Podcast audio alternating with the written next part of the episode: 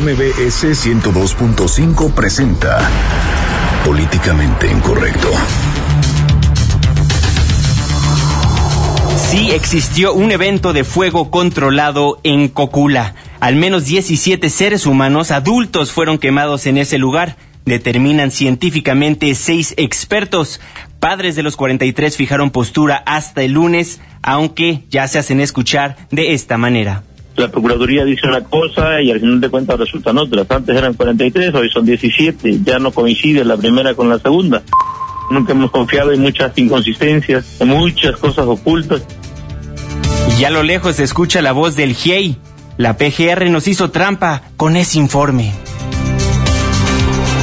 Nos enlazaremos con nuestro reportero Octavio García para dar detalles de las primeras conclusiones del tercer peritaje llevado a cabo en el basurero de Cocula. Además, nuestra reportera Rocío Méndez, el GIEI, dice que la PGR rompió el acuerdo de confidencialidad sobre el nuevo peritaje.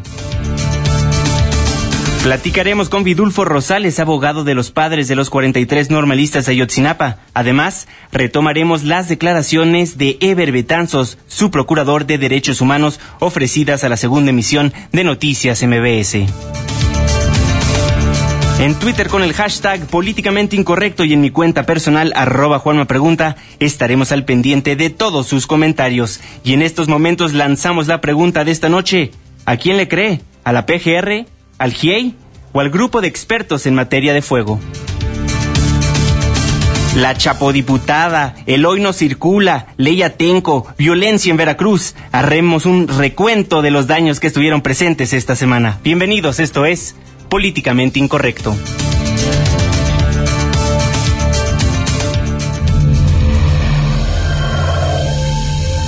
Estás a punto de entrar a una zona de polémica y controversia.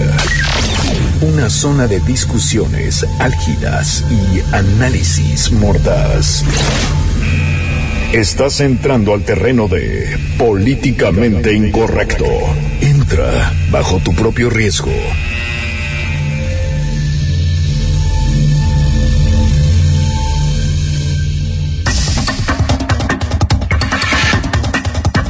Muy buenas noches, a las nueve con cuatro minutos le doy la más cordial bienvenida a este su espacio políticamente incorrecto. Le recuerdo que nos vamos a transmitir de lunes a viernes de 9 a 10 de la noche, por supuesto, a través del 102.5 de su frecuencia modulada. Políticamente incorrecto, la nueva mesa de análisis y debate que no tiene bozal. En esta mesa me acompañan el exitoso reportero Irving Pineda. Juanma, amigos, muy buenas noches. Y ya tenemos ahora sí armado el rompecabezas del caso Ayotzinapa, que seguramente va a generar muchísima polémica a lo largo del fin de semana y de la siguiente, pues ya semana laboral para todos. Así es, Ana Ramírez, muy buenas noches, ¿cómo estás? Buenas noches, Juanma, buenas noches a todos los que nos escuchan y qué forma de terminar la semana con esta noticia. Así es, vaya noticia que hubo el día de hoy y Fernando Canek, muy buenas noches. Muy buenas noches al querido auditorio, eh, qué bueno que no se fueron de fiesta los que nos están escuchando. o los que ya van. O los que ya, o los que van en el precopeo, váyanse con cuidado, por favor, sean responsables. Sí, caray, pues vaya, vaya noticia el de Ayotzinapa el día de hoy, las conclusiones, los peritajes, sin duda alguna un evento extremadamente trágico que ha marcado al país. Pues Irving Pineda. Pues es que sí, la Procuraduría General de la República recibió el tercer peritaje de fuego que determinaría si hubo o no incendio el pasado 26 de septiembre del 2014, donde, bueno, pues los desaparecidos de Ayotzinapa habrían sido quemados en el basurero de Cocula y lo que se está diciendo o lo que se determinó es que por lo menos pues sí, 17 personas resultaron quemadas. Así es, vamos a enlazarnos directamente con nuestro reportero Octavio García, pues para que nos dé los detalles de las primeras conclusiones del tercer peritaje, pues llevado a cabo en el basurero de Cocula. Muy buenas noches, Octavio, te escuchamos. ¿Qué tal, Juan Manuel? Un gusto saludarte a ti y al equipo que integra tu programa Políticamente Incorrecto. Sí, así es, la PGR confirmó la incineración de 17 cuerpos en el basurero de Cocula Guerrero. Por lo menos así lo dio a conocer uno de los expertos forenses en fuego, Ricardo Damián Torres, quien en compañía del subprocurador de Derechos Humanos de la PGR, Ever Omar Betanzos, dieron a conocer los resultados del tercer peritaje realizado en el basurero de Cocula Guerrero. Este estudio, dijeron, estableció que hubo un evento de fuego controlado de grandes dimensiones en el basurero de Cocula Guerrero. Pero de acuerdo con los expertos de fuego, es necesario hacer más pruebas para determinar si los 43 normalistas de Ayotzinapa fueron incinerados en el lugar, indicaron los expertos que realizaron la prueba. Solamente con una prueba a gran escala podrá confirmarse esta posibilidad, dijo con un marcado acento del idioma inglés el representante del grupo colegiado de expertos en materia del fuego, Ricardo Damián Torres, durante un mensaje a medios que no aceptó preguntas ni respuestas este viernes primero de abril en las instalaciones centrales de la PGR. Derivado de los diversos análisis practicados, se puede concluir que existe evidencia suficiente, inclusive observable físicamente, para afirmar que sí existió un evento de fuego controlado de grandes dimensiones en el lugar denominado basurero de Cocula. Sin precisar fecha, el especialista mencionó que se harán más pruebas en las próximas semanas. Podemos establecer la hipótesis sobre las condiciones, cantidad de combustibles, tiempo y circunstancias necesarias para una quema masiva de 43 cuerpos, tal y como se indicó en las declaraciones de los detenidos por estos hechos. Sin embargo, solamente con una prueba a gran escala podrá confirmarse esta posibilidad. Y es que la PGR dio a conocer por la mañana mediante una tarjeta informativa que la noche del pasado jueves 31 de marzo recibió por conducto del vocero del Grupo Colegiado de Expertos en Materia de Fuego un sobre cerrado con el resultado del tercer estudio de fuego relativo a los eventos suscitados en el basurero de Cocula el 26 de septiembre de 2014. La dependencia federal señaló que durante el transcurso del viernes se reuniría con el grupo interdisciplinario de expertos independientes para tomar conocimiento de los resultados. Este tercer peritaje se realizó para comprobar o desmentir la hipótesis de que los estudiantes de la Escuela Normal Rural de Ayotzinapa desaparecidos fueron incinerados en el basurero de Cocula. Hasta aquí la información, Juan Manuel. Muy buenas noches. Muy buenas noches, Octavio. Muchísimas gracias por esta información. Ana Ramírez, pues, ¿qué opinión te merece este tercer peritaje, este mensaje a los medios de comunicación y a la opinión pública? Oye, para empezar, tres peritajes.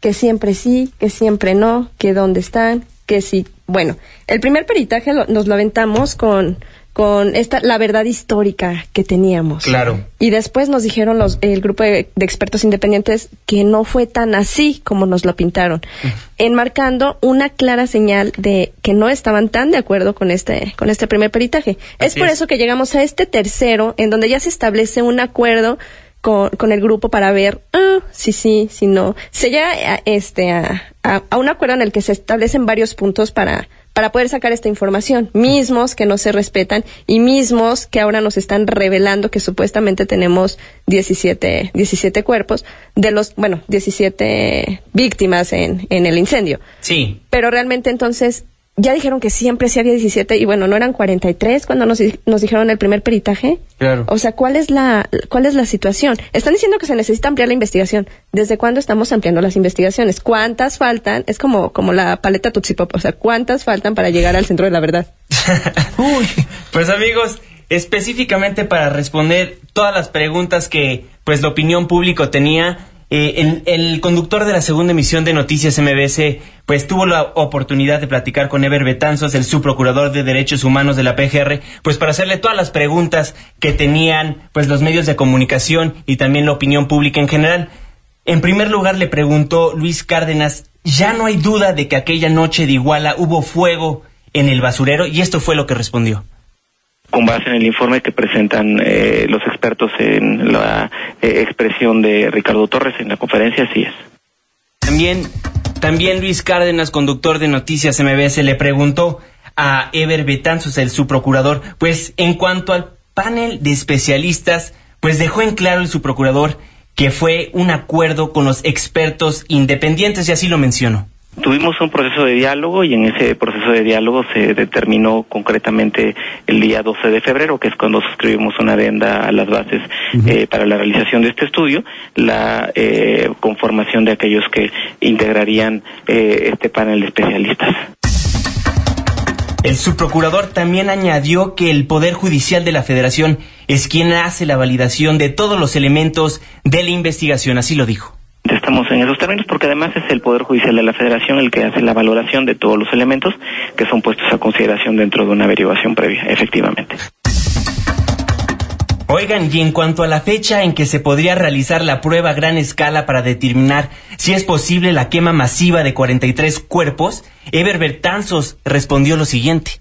En este sentido debo decir que efectivamente pues eh, ellos han trazado pues una ruta eh, referente a su trabajo, ruta que pues quedará en análisis para eh, determinar los momentos y, los puntos que tendrá. ¿Hay fecha fatal de la entrega? No, tenemos justamente apenas este este informe que ha sido presentado y pues a partir de ello pues se darán los siguientes pasos.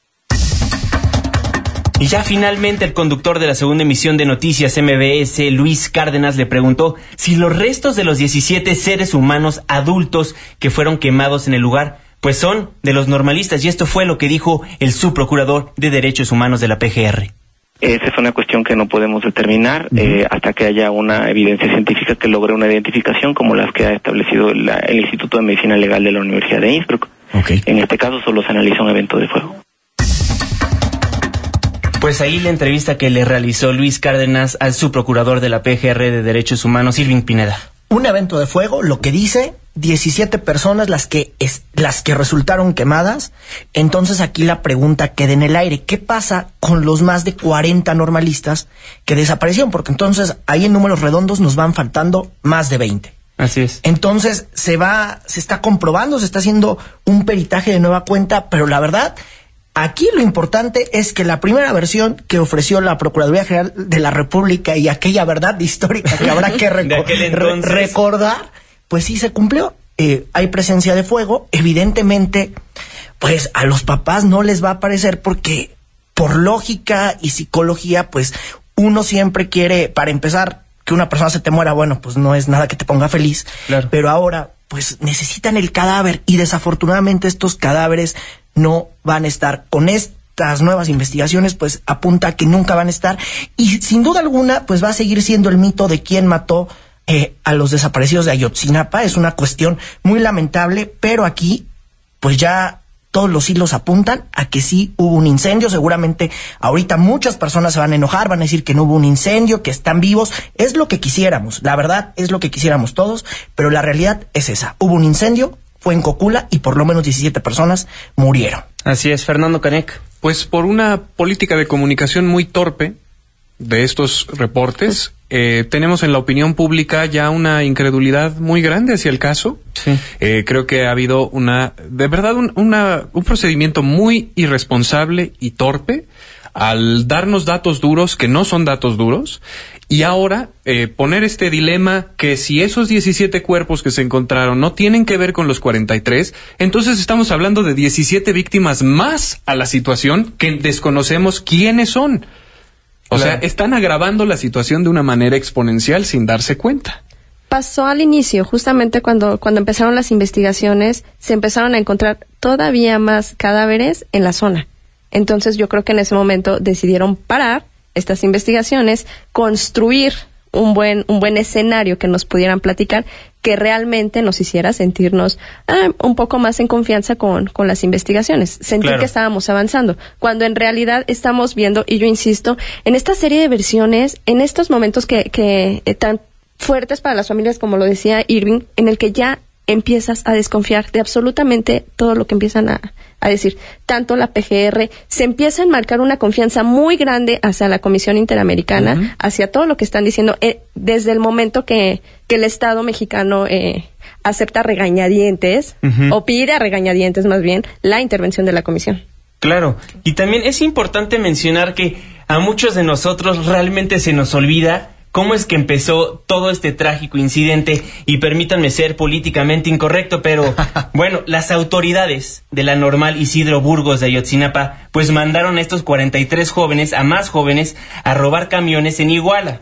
Sí, a robar, escuchó muy bien, no tomar como lo expresan los padres de los desaparecidos. Lamentablemente los camiones que robaban o tomaban, como lo quiera tomar usted, contenían el cargamento de droga de un grupo criminal, lo cual hizo que estuvieran en el lugar equivocado en el momento equivocado. Sin embargo, estaban cometiendo un delito. Entonces no son unas blancas palomitas. Hay que recalcar eso. De ninguna manera quiero insinuar que se justifica lo que haya sucedido, pero sí recordar que estos jóvenes estaban cometiendo un ilícito al momento de ser interceptados por un grupo criminal, que ya no estamos hablando de eso, pero sí importante recordar. ¿Te das cuenta Ojo, que, por, pero- que por esa postura nos acabas de echar a la izquierda reaccionaria encima? Ojo, pero Oye, esto no pero, justifica. mira, yo, yo no estoy mintiendo, ¿eh? Es un hecho. Esto es lo que pasó, que a muchos se nos olvida. previa. Digo, yo no estoy justificando para nada lo que pasó. es que se volvió además una bola de nieve gigantesca. eh, que perdió el control porque se convirtió en una causa, un estandarte político, se convirtió a los 43 en mártires. O sea, también hubo una gran irresponsabilidad de los que se abanderaron con esta causa. Sí. porque en temas jurisdiccionales obligaron la intervención del gobierno federal y eso empezó a causar todo este desbarajuste impresionante de datos confusos, de piezas de rompecabezas que no caben unas con otras. Eh, entonces, eh, a ver, Ana, por favor, ahonda sobre el tema porque tienes otra postura tú. A ver, espérenme tantito, vamos a hacer un corte comercial a las 9 con 17 minutos. Ya estamos caldeando los ánimos aquí en Políticamente Incorrecto. Participe con nosotros, márquenos al 5166-1025 a nuestras cuentas de Twitter, arroba Juanma Pregunta. Arroba Irving Pineda. Arroba Ana Ravale. Arroba Fernando Canec. O utilizando el hashtag Políticamente Incorrecto. Una pausa, regresamos.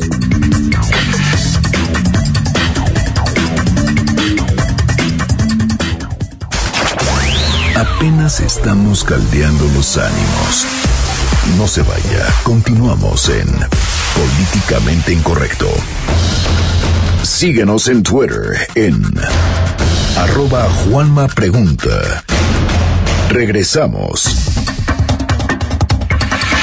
Muy buenas noches, a las 9 con 20 minutos regresamos a este su programa Políticamente Incorrecto a través de Noticias MBS 102.5. Les recuerdo que nos vamos a transmitir de lunes a viernes de 9 a 10 de la noche por esta misma frecuencia. Si quiere, háganos el favor de vernos a través de la webcam de noticiasmbs.com, donde estamos transmitiendo 100% en vivo en los estudios de Mariano Escobedo 532 de MBS Radio. Pues amigos, el tema del día de hoy, un tema fresco, un tema candente, el tercer peritaje llevado a cabo en el basurero de Cocula, pues que dio grandes resultados. Ana Ramírez. Yo me quedé con ganas de responderle un poco a, a Fernando sobre esto que hablaba de los mártires.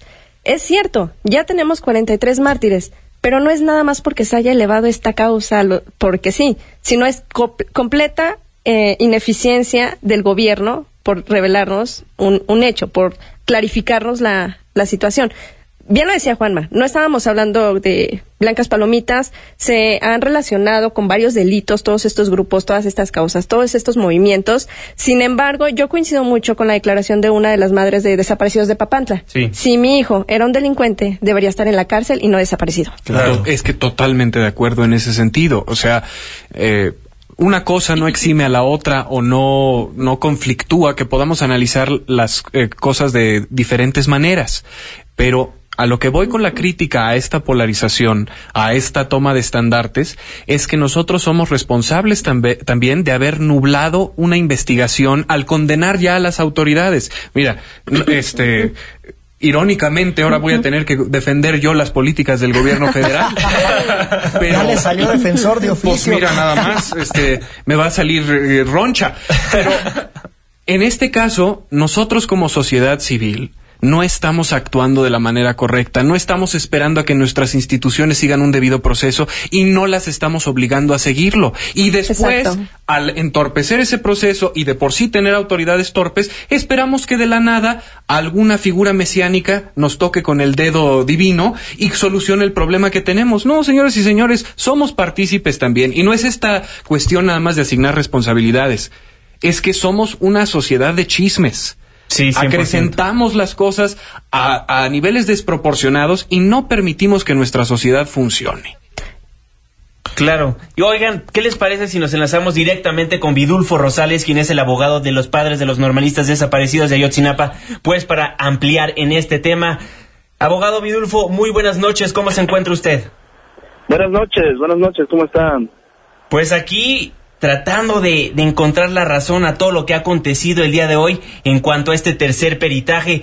Pues primeramente, Vidulfo, me gustaría preguntarle, pues, ¿la PGR violó uno de los acuerdos al reiterar al GIEI de las investigaciones?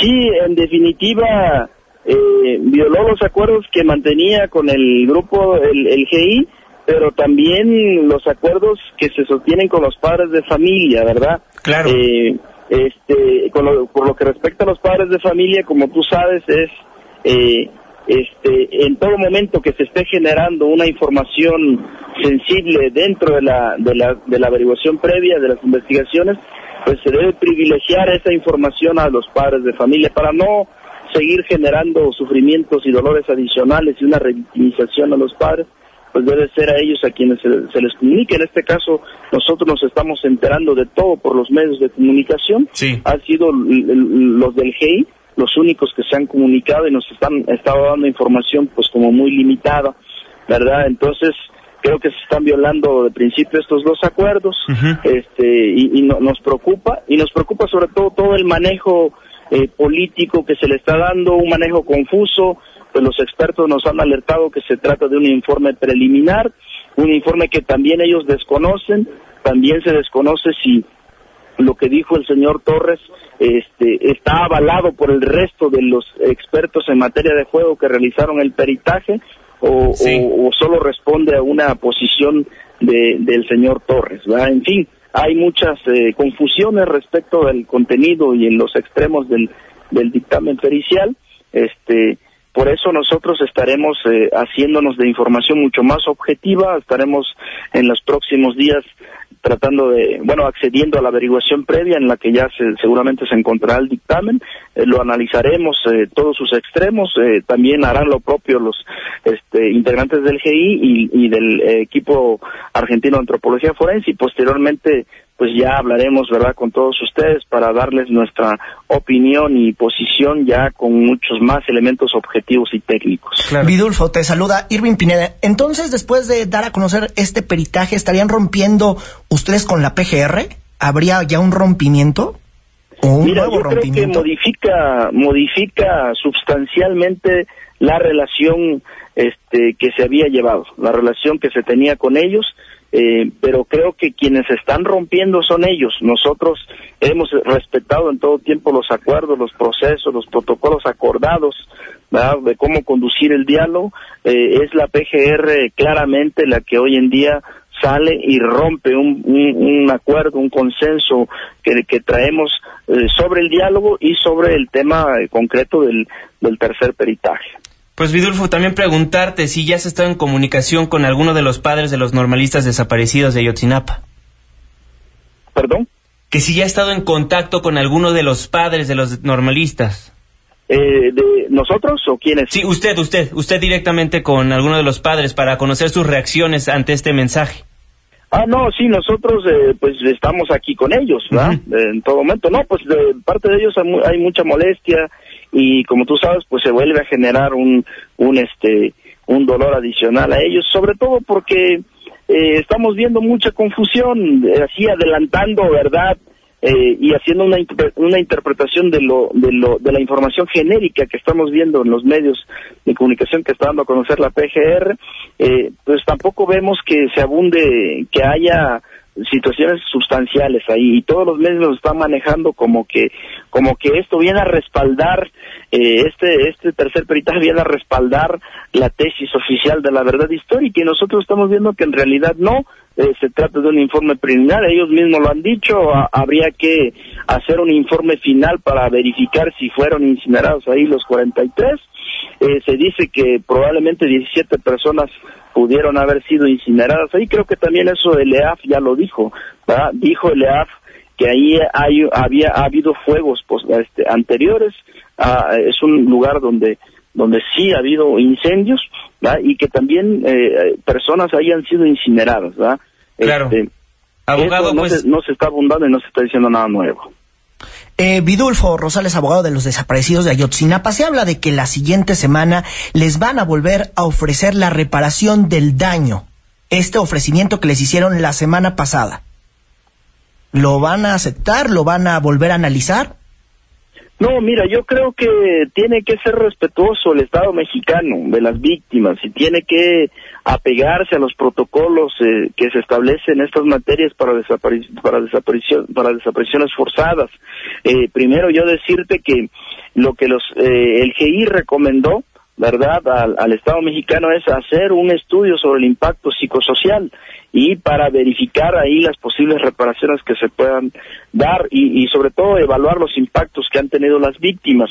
Y lo que hace la, la Secretaría de Gobernación, pues es eh, salir con una reparación de daño de la cual nosotros desconocemos. Eh, Roberto Campa nunca se comunicó con nosotros y no nos han dado a conocer esa, esa propuesta de reparación de daño nosotros no la conocemos. Entonces lo primero que tendremos que hacer es conocerla eh, y en segundo término decirte de entrada pues que no es para el para el, el, aspecto de los desaparecidos, los 43 familiares, no estamos en el momento procesal indicado para hablar de la reparación del daño. Hay una investigación abierta que habría que atender y posteriormente tendría ocasión la reparación del daño. Probablemente esto proceda en los casos de los asesinados, de los estudiantes asesinados y heridos, pero también previamente tendríamos que conocer esa propuesta que hoy por hoy la desconocemos y solo se ha manejado en los medios. Ok. Pues abogado, nada más para finalizar, ¿no piensan aceptar de bote pronto el tercer peritaje sobre Cocula? No, de modo alguno. A nosotros lo único que lo, lo, que genera a los familiares pues es una un dolor adicional y confusiones. De acuerdo. Confusiones y, y, este, incertidumbres. De acuerdo, pues, Vidulfo Rosales, abogado de los padres de los normalistas desaparecidos de Ayotzinapa. Muchísimas gracias por tomarnos la comunicación aquí en Políticamente Incorrecto. No, gracias a ustedes y estamos en contacto. Un fuerte abrazo. Pues, Fernando Canek, ¿qué te pues pareció lo que nos dijo el abogado? Pues que continúan las torpezas del manejo del caso eh, en comunicación con las personas que tendrían que ser los primeros en saber que son los padres de Ayotzinapa. O sea, este procedimiento está caracterizado desde el ya me cansé de Murillo. E, e, ese ha sido como el, el leitmotiv. ¿no? De vamos a hacer todo de la manera más desguanzada, más torpe, no vamos a honrar acuerdos. no entiendo por qué es entorpecer el propio proceso de investigación por su parte. O sea, tampoco quiero yo ahondar en lo que estoy criticando hace unos minutos, pero pues ahora sí que no me ayudes, compadre. Oye, pero aquí también, ¿qué acuerdos? No se han presentado los acuerdos. Que nos digan qué acuerdos son los que están violando, ¿no? ¿Están físicamente escritos? ¿Fue un, fue un acuerdo apalabrado? ¿Dónde están estos acuerdos? Pues, pues pareciera que el acuerdo fue verbal. Pareciera que el acuerdo fue verbal porque hoy por hoy no hay un documento físico donde diga punto número uno, punto número dos. Eso no hay. Bueno, ya nos decía Vidulfo Rosales, el abogado, pues que se violó o se rompió el acuerdo confidencial, pero los que también ya están diciendo que se rompió este acuerdo, pues son los grupos interdisciplinarios de expertos independientes. Rocío Méndez, ¿por qué no nos explicas lo que ya comentó este grupo independiente? Muy buenas noches. Así es, Juan Manuel. Luego de que Ricardo Damián Torres, del Grupo Colegiado de Expertos en Materia de Fuego, ha dicho esta tarde en reunión con medios en la PGR que sí existen evidencias de que hubo fuego en el basurero de Cocula Guerrero el 26 de septiembre del 2014 y que al menos 17 personas fueron quemadas en ese lugar, el Grupo Interdisciplinario de Expertos Independientes, el GIEI, considera roto el acuerdo de trabajo sobre el tema del basurero de Cocula.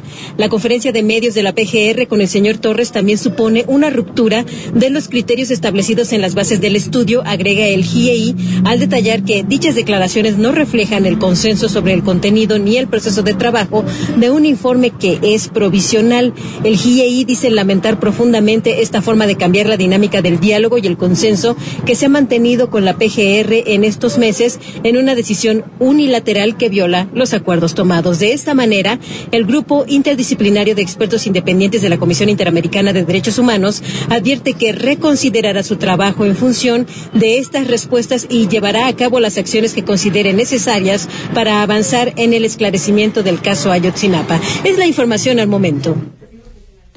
Bueno, pues ahí está lo que está sucediendo y también hablando sobre este mismo caso, la Comisión Especial para el caso Ayotzinapa de la Cámara de Diputados, pues consideró indispensable que vayan a San Lázaro, yo no sé a qué, pues los familiares de los normalistas desaparecidos. También esta comisión anunció que se reunirá este miércoles con Jesús Murillo, quien fuera el procurador que le tocó el caso Ayotzinapa y el muy famoso procurador que ya se cansó, está invitado a comparecer con esta comisión de diputados. Parte de lo que ha surgido, pues después de que se diera a conocer este tercer peritaje. Sí, para que les diga que no estaba tan equivocado, ¿no? Esa es la idea. no estaba tan mal, Ana Ramírez. Sí, justamente viene a reforzar esta verdad histórica de la que ya veníamos hablando y despedir de lejitos y con una sonrisa a la, al grupo independiente que también ya está por irse. Claro, por supuesto. Estamos recibiendo todas sus llamadas en el 5166-1025, también utilizando el hashtag políticamente incorrecto y en nuestras cuentas de Twitter, arroba Juanma Pregunta. Arroba Irving Pineda. Arroba Ana Ravale. Arroba Fernando Canec. Les leo uno de los comentarios que nos han llegado. Armando Suárez de la Ciudad de México nos dice,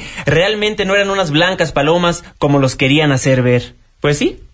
Sí, efectivamente. Bueno, aquí eh, estos jóvenes estaban cometiendo un delito, pero bueno, eso no quita que la, que la Procuraduría, la Fiscalía Estatal de Guerrero y luego la Procuraduría General de la República, pues sean medios ineficientes, ¿no? Porque se tardaron un buen en darnos, hasta decirnos eso, qué tan difícil era que la Fiscalía Estatal de Guerrero un día después nos dijera que estos niños pues no se estaban portando muy bien eh, ahí en Iguala que querían sabotear el evento de la entonces primera dama de Iguala, María de los Ángeles Pineda Villa. Entonces ahí, eso la Fiscalía de Guerrero ni lo pudo hacer porque lo hizo una semana después. Claro. Y les voy a decir otra cosa, también aquí siempre estamos culpando al gobierno federal cuando también el gobierno estatal tuvo una responsabilidad inmensa, ¿no? La seguridad en el estado de Guerrero estaba paupérrima. Ejemplo de ello fue esto. Entró el gobierno federal a tratar de, pues, armar el rompecabezas, pero pues lamentablemente sucedió lo que ya hemos comentado en esta Import- mesa. Importante, desglosemos responsabilidades. Primero está esta acción individual de los 43 normalistas del secuestro de los camiones, porque es la forma de protesta que es usual eh, para la normal. Sí. ¿No? Ellos están acostumbrados a eso. Eso es un crimen específico. Después estamos hablando de lo que pasó en el Estado. De eh, Abarca, utilizando a los servicios públicos para eh, penalizar a estos chicos. Bueno, para penalizar me quedo corto. Eh, y de- el gobernador del estado que también pagó los platos rotos. Claro. El gobierno federal no tenía vela en el entierro. Hasta que toma el caso para, corro- eh, para pues corregir todo lo que estaba mal y empiezan a meter la pata también. O para salvarse. O para salvarse. Porque se en lo que no en sabemos. ese momento. Pero, Yo no estaba. pero ahí es donde empiezan los tropiezos. Agrandan el caso eh, en tal magnitud con su torpeza que ahorita tenemos ya tres escalafones de asignación de culpas a los que se les tiene que eh, eh, seguir investigando y que le tienen que rendir cuentas a la sociedad civil en una mayor escala. Oigan, pero miren, las cosas no han cambiado mucho. Después de esto no, no no han cambiado. Por ejemplo, en lo que va de este año han sido asesinadas 29 personas en este mismo municipio de Iguala Guerrero. Tan solo hace dos días, Esther Orea Vargas, quien fue la regidora de Iguala, fue asesinada en Guerrero. Entonces, las cosas no han cambiado mucho desde lo ocurrido. Parece que no aprendimos. No, y va de nuevo, porque estaban relacionados, supuestamente relacionados o confirmadamente relacionados con actividades delictivas. ¿Tenían que desaparecer? ¿O tenemos que dejar de buscarlos? ¿O tenemos que dejar de hablar de ellos? Yo creo que sí, es, sí se ha mantenido demasiado mediático el asunto, porque es la primera vez que vemos un tema tan fuerte de relación en el gobierno con la delincuencia, con jóvenes desaparecidos de una normal. ¿Qué es lo que, qué es lo que está pasando? No es como el, el típico modelo que teníamos de delincuente con bigote, sombrero, pistola en la ciudad que perseguíamos y que ubicábamos perfectamente. Esto hace que la gente cambie un poco o que dude realmente lo que estábamos diciendo, si eran delincuentes o no. Y una cosa que hay que rescatar mucho que, que platicaba Fernando al principio es que debemos empezar a avanzar en este análisis para no tomar una postura tan tajante de por supuesto salgo con una bandera diciendo que eran las mejores personas y por otro lado diciendo es que eran delincuentes y se lo merecían. Cuando Claro. llegamos a este punto es que nosotros también estamos fracasando y no podríamos culpar nada más al gobierno, independientemente del nivel del que estemos hablando, sobre lo que está aconteciendo. Sí, objetividad definitivamente. es lo único que tenemos que la responsabilidad de la sociedad es ser objetiva, mantenerse objetiva, esperar las evidencias. Claro. Pero pues ya- eh, procedemos en México como en el fútbol. Como O sea, me insultaste al América, pues vas y te la política, la religión, todo tiene que estar mucho más dosificado en estas discusiones públicas. Claro. No podemos ser tan torpes. Vamos a seguir tocando el tema aquí en Políticamente Incorrecto, pues ya platicamos con Vidulfo Rosales, Ever Betanzos, le presentamos los fragmentos de la entrevista que le realizó Luis Cárdenas de la segunda emisión de Noticias MBS. Vamos a una pausa comercial y retomamos y concluimos todo acerca de este tercer peritaje que dio a conocer, pues, la PGR. Amigos, una pausa, regresamos.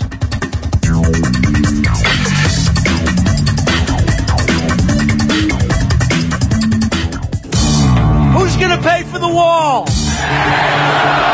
Who? Vamos a echar adobes para el muro de Trump y regresamos a Políticamente Incorrecto.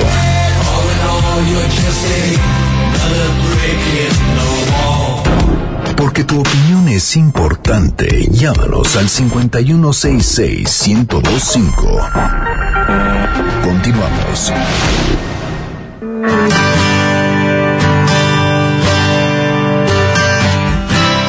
9 con 40 minutos. Muy buenas noches. Muchísimas gracias por sintonizar Políticamente Incorrecto a través de Noticias MBS 102.5. Pues en esta noche me acompaña Irving Pineda. Muy buenas noches. Buenas noches, ya estamos casi a la mitad del programa, o ya tantito menos. Y oigan, que nos sigan marcando al 5166-1025 y que no nos dejen solos. Nos, sabemos que es viernes, pero por favor, no nos dejen solos. Si van rumbo a la fiesta, márquenos, aunque sea ahí, o si no, mándenos un tuitazo. Ya nos llegaron varias llamadas a pesar de ser viernes. Arturo Méndez de Azcapotzalco dice, tal vez deban de dejar de buscar un cocula y abrir una nueva investigación en las taquerías porque los hicieron tacos y los vendieron. Ay, qué fuerte. Fuerte, fuerte declaración. fuerte. José García dice, el caso es tan una palabra que nunca se va a llegar a la realidad, o sea, ya está muy manoseado, quiere decir. Y Pato dice, el gobierno tiene la culpa, ¿hasta cuándo harán algo? El gobierno tiene la culpa, ¿hasta cuándo harán algo? Y, y yo, Pues, yo tengo que decirle algo a este cuate. ¿El gobierno quién es? ¿Viene de una membrana interestelar a, a meterse a la sociedad mexicana o de dónde surge? Somos parte del gobierno, dejemos de asignar eh, la responsabilidad con el dedo y empecemos a pedirle a las autoridades que nos representan que rindan cuentas. Claro. Elena García dice, se ven que tiene poca experiencia, no digan que eran delincuentes, ningún ser humano merece morir. Cre- creo que hemos aclarado esto, ningún ser humano merece morir. Lo que pasó, lo que ha pasado en este trágico incidente de Iguala, de Ayotzinapa, pues obviamente es algo extremadamente grave que está pasando en nuestra sociedad. Sin embargo, Elena, hay que recordar lo que sucedió esa noche. Están robando camiones, robando camiones que, pues lamentablemente tenían drogas en ellos, que fueron interceptados por grupos criminales y fue como se llegaron a secuestrar y eventualmente o supuestamente están muertos e incinerados. Irving Pineda. Sí, doña Elena, no se enoje, pero la verdad es que llevarse un camión y retener un camión, bueno, ¿cómo se llama? ¿Robar o pedir prestado a fuerza o cómo? Póngale usted el nombre que quiera y si no, bueno, también la invitación para que conozca la averiguación previa que está disponible en la página de la Procuraduría Gener- General de la República. Y ojo, no los estamos defendiendo, ¿eh? No los estamos defendiendo. En Twitter la encuesta a quién le cree 27% a la PGR, 27% al GIEI y 46% a expertos en fuego. Ana Ramírez. Nada más recordarles a todos los que nos están sintonizando que estamos hablando hoy del tema porque hemos visto que el día de hoy se ha declarado que fueron 17 los restos humanos que se encontraron en, en Cocula, según el grupo de expertos de, de fuego, que sí hubo un evento de fuego, que sí hay 17 personas que posiblemente murieron ahí, pero que no se sabe si son los normalistas o no. Exacto. Y, y también importante recalcar que el grupo de expertos en fuego ha convenido a realizar más pruebas en las próximas semanas, todavía no se sabe cuándo, con el propósito pues de colaborar científicamente si es posible llevar a cabo la quema de 43 cuerpos humanos adultos, pues estos resultados de esas pruebas serán dadas a conocer en su debido momento, pues así lo expresó Ricardo Damián Torres, uno de los representantes del grupo de expertos internacionales. Irving Pineda.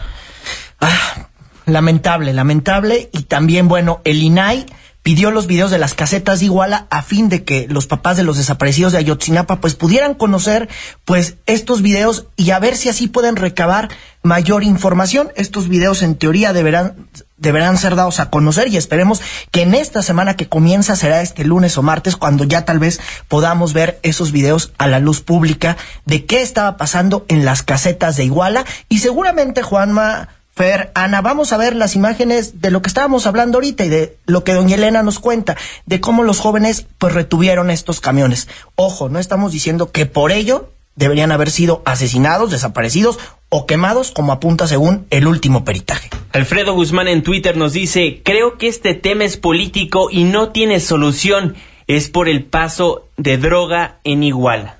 Pues sí, ya lo habíamos comentado. Claro. Posiblemente por eso lo secuestraron, más sin embargo, pues quién sabe si realmente esa haya sido la, la pues situación en la que hayan caído para que tengan que incinerar a estos muchachos, pues presuntamente, ¿verdad? Para no caer en, en alguna trampilla Pero por ahí. ahí está la línea de investigación más importante. El crimen organizado, ¿hasta dónde está metido?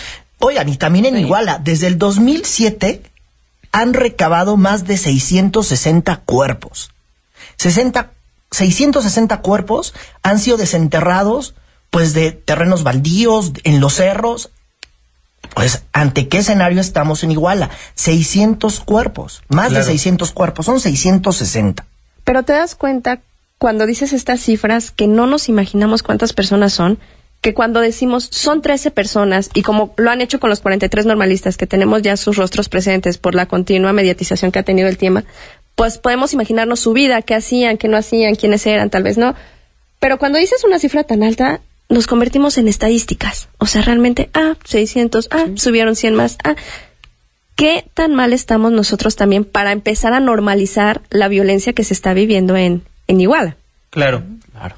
Nos volvemos una cifra más y yo creo que pues en parte pues nosotros mismos tenemos la culpa porque ya en México se habla, ah, otro descabezado, ah, pues bueno, no importa. Otro asalto, pues bueno, eso pasa siempre en México y nosotros como ciudadanos hacemos que a nivel mundial nos empiecen a ver de la misma manera. Y eso como ciudadanos Sí, claro. lo tenemos que, que evitar. Pues tenemos que estudiar qué está mal con nuestra sociedad. Claro. Para que estas sean las actividades a las cuales recurre la gente para sobrevivir y después se transforman en estos monstruos que, que quitan vidas a Sí. destajo. Claro. Ya estamos mal como sociedad. Hay que voltear el dedo hacia acá. Ya se acabó el tiempo de apuntar al gobierno. ¿Y qué oportunidades les estamos dando a esos chavos que viven en Iguala, a esos chavos que viven en las comunidades aledañas? Porque son chavos que no tienen escuela, que no tienen recursos Y, que las lo- normales y no tienen otra opción que actuar como focos de guerrilla. O sea, aparentemente esa es eh, la, la forma en la que ellos tienen que proceder porque no encuentran quien les haga caso.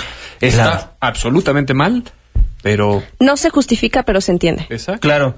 Gisela Hernández en Twitter, el problema no es solo Iguala, el problema es todo Guerrero, pues tiene Claro. toda la razón, ya lo platicábamos anteriormente. Me gustaría darle la vuelta a la página informativa y ahora platicar acerca del, de, de los expertos en fuego. Pues hay, digamos, cierta controversia ya que está José Luis Torero. ¿Se acuerdan de José Luis Torero? A, a- a él lo metieron primero en este caso y decía, no, es imposible, es imposible que, que los cuerpos se hayan incinerado. O sea, lo daba por hecho que, que lo que ahorita está él como experto en fuego diciendo, o sea, se va toda la contraria. Y también importante mencionar que John DeHaan también está- lo trajeron uno de los primeros expertos en esto y él decía, no, pues efectivamente sí, y se pelearon estas dos personalidades. Entonces aquí, dentro de este grupo de expertos en fuego, pues hay controversias encontradas. Aquí lo interesante sería, pues, saber qué pasó en la discusión entre estos expertos en fuego. ¿Todos realmente opinaron lo mismo en relación a esta, a esta, al, al incendio del basurero de Cocula? ¿Fue así? ¿Quién sabe? ¿Quién sabe? Fernando Canek, ¿tú cómo lo ves? Pues si para poderla hacer pública tiene que haber un consenso, aunque muchas partes no estén de acuerdo. Me imagino que la ciencia, si, la- si hicieran públicos los datos, pues podríamos hacer una dictaminación más educada, este, los que no, no tenemos ese bagaje de conocimiento, pero nos podrían instruir. Claro. ¿No? Irving Pineda.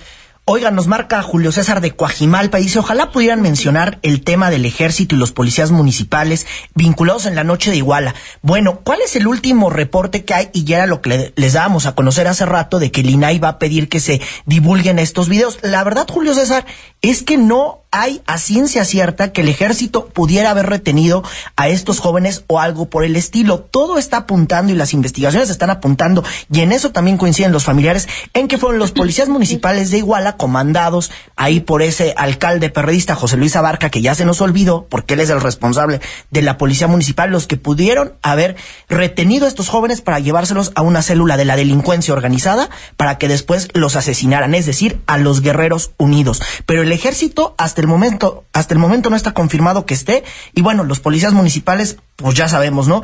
Y si el gobierno ha incumplido con los acuerdos con el GI, bueno, hay dos posturas bien importantes. Unos dicen que se han incumplido y unos dicen que van viento en popa, ¿no? Depende, depende de, quién- de, de a quién escuches, será la respuesta. Claro, Ana Ramírez. Justamente la pregunta que hacías al, al inicio, sobre si se llegó a un acuerdo o no.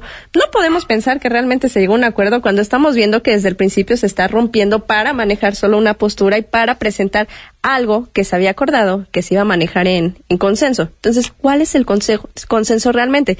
Lo dice bien Irving, depende a quién le preguntes. Es que ya no se acuerdan qué acordaron. Eso es ¿Ya no se acuerdan de lo que acordaron Irving Pineda? Oigan, y en más llamadas, Elvia de la delegación Coyoacán, qué bueno que nos esté escuchando y no anda de fiesta, pero Muchísimas dice, gracias. dice que somos bien tendenciosos, muchachos, que intentamos desorientar y que de cuánto es el chayo. Bueno, el chayo es de cero pesos. A ver, es otra vez, voy a lo mismo. Ya se enojó Fernando. Pues es que me enoja porque todo mundo se pone la camiseta de van en contra de mi postura ideológica y en vez de analizar los datos duros, ah, no, me voy a empecinar y son parte del enemigo. No, señores y señores, estamos todos en el mismo barco. Despertemos, por favor. Despertemos.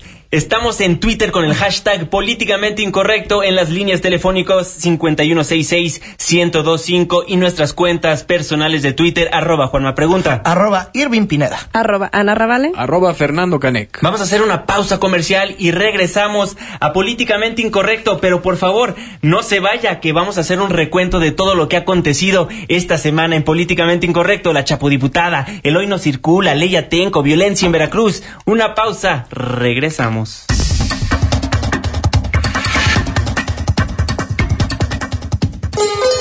Vamos a Veracruz y a ver si regresamos a Políticamente Incorrecto. Pórtense bien. Todos sabemos quiénes andan en malos pasos.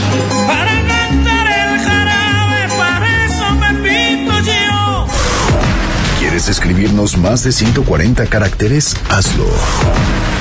Incorrecto arroba mbs.com. Continuamos. Muy buenas noches, bienvenidos al Recuento de los Daños, el segmento apócrifo de noticias de Políticamente Incorrecto, donde revisamos los sucesos que fueron noticia durante la semana. Continúa en Veremos el proceso de desafuero de la Chapo diputada por utilizar una identificación falsa bajo el seudónimo de Devani Vianey Villatoro Pérez para visitar a Joaquín Guzmán Loera, alias el Chapo Guzmán, en el penal de máxima seguridad. El país entero se pregunta, ¿Devani Vianey? ¿Es en serio? Continúa. Eh, no, perdón, dadas las supuestas relaciones afectivas que sostuvo Joaquín Guzmán Loera con la Chapo diputada y la actriz Kate del Castillo, se prospecta que por motivos de veracidad en el próximo filme biográfico el papel de Guzmán Loera tendrá que ser interpretado por Brad Pitt. De otra manera, no nos la tragamos. Con el reporte del clima, Ana Ramírez. Calor está de la ch. Gracias, Ana. Además, la Comisión Ambiental de la Megalópolis instituye el hoy no circula generalizado por motivos de prevención de una contingencia ambiental de mayor escala. Habitantes de la zona metropolitana preocupados por su bienestar aplauden esta medida. Cuando decimos habitantes nos referimos a las dos personas que la aplauden. El resto se ha unido en una sonora mentada de Moder. Jefe de gobierno de la Ciudad de México atiende a las críticas con la siguiente frase. Es lo que hay. Palabras más, palabras menos. Sin embargo, motociclistas que transitan en la zona de la megalópolis quedarán exentos de estas medidas. No es por sobarnos el ego, pero políticamente incorrecto tuvo a bien señalarlo durante su entrevista a los coordinadores de la Comisión Ambiental. Solo nos queda decirles a los motociclistas de nuestro auditorio, de nada. Continúan en proceso las investigaciones del caso Papantla y Porquis de Boca del Río. Vamos con nuestro reportero José Magallanes a Veracruz para más información. José, ¿qué nos tienes? José. José. José. Noticia de último minuto. Políticamente incorrecto busca nuevo corresponsal en Veracruz. Se confirma evidencia de fuego controlado en el basurero de Cocula. Se prospecta que la magnitud del incendio fue suficiente como para incinerar cuerpos humanos, al igual que la carrera política de algunos. Y en el vaticinio de la semana, Donald Trump y el expresidente mexicano Vicente Fox Quesada se retarán mutuamente una competencia de medición de órganos reproductivos. Anticipamos que ambos quedarán cortos. Este fue el recuento de los daños, el noticiero apócrifo de Políticamente Incorrecto. Recuerde que la mejor información apócrifa la encuentra aquí y no en su muro de Facebook. Reportó para Políticamente Incorrecto Fernando Canek. Grande Fernando, qué gran recuento de todos los temas que tocamos esta semana. Muchísimas gracias a todos ustedes que nos escucharon a lo largo de la semana. Si no tuvieron oportunidad de escucharnos, pueden bajar los podcasts de Políticamente Incorrecto ingresando a la página de internet noticiasmbs.com dándole clic a programación posteriormente a su programa Políticamente Incorrecto y ahí va a encontrar absolutamente todos los programas que hemos realizado en este espacio que se transmite de 9 a 10 de la noche. Oigan, en Twitter nos siguen llegando preguntas, nos dice Orlando, fácil criminalizar a víctimas y generar audiencia con temas delicados. A ver, aquí no estamos criminalizando a nadie, cometieron conductas ilícitas que afectan a la sociedad y desde luego esto no justifica lo que les sucedió, pero se pusieron ellos en una situación de riesgo y nadie los puso ahí. Pues bueno, ya tenemos que concluir esta mesa. Muchísimas gracias por sus llamadas, Jorge Chávez, Carlos Aguilar, Jesús Carranza. Jorge nos dice, creo que aún están vivos, ojalá los encuentren. Pues yo creo que eso es lo que realmente queremos absolutamente Lo que todos esperamos. Claro, todos queremos que, que sigan vivos. Y dice, les recomiendo las quesadillas de Doña Chabelita. Pues muchas gracias, a ver cuándo nos invitas a comer. Muchísimas gracias, Jorge y Jesús Carranza, los felicito. Espero que nunca se rajen y que le echen ganas. Les saludo mucho éxito y no se dejen amedrentar. Jesús, pues muchísimas gracias por tu comentario. Yo creo que aquí, a nombre de todos los que formamos Políticamente Incorrecto, pues eso es lo que queremos para el programa. Irving Pineda, muy buenas noches. Muy buenas noches, feliz viernes. Mañana te escuchamos en Preguntas Más, Preguntas Menos y en los cortes informativos. Tú sí estás todo el fin de semana informando a la nación. Así es, Ana Ramírez, muy buenas noches. Buenas noches a todos aquí y a todos los que nos escucharon a lo largo de la semana, que continúen la siguiente semana sintonizando de 9 a 10 de la noche. Y nada más por tiempo, ¡Abur! Nos vemos la próxima semana. Y yo soy Juan Manuel Jiménez, en nombre de todos los que formamos Políticamente Incorrecto, les deseo que tengan un excelente fin de semana. Muy buenas noches. Esto fue Políticamente Incorrecto.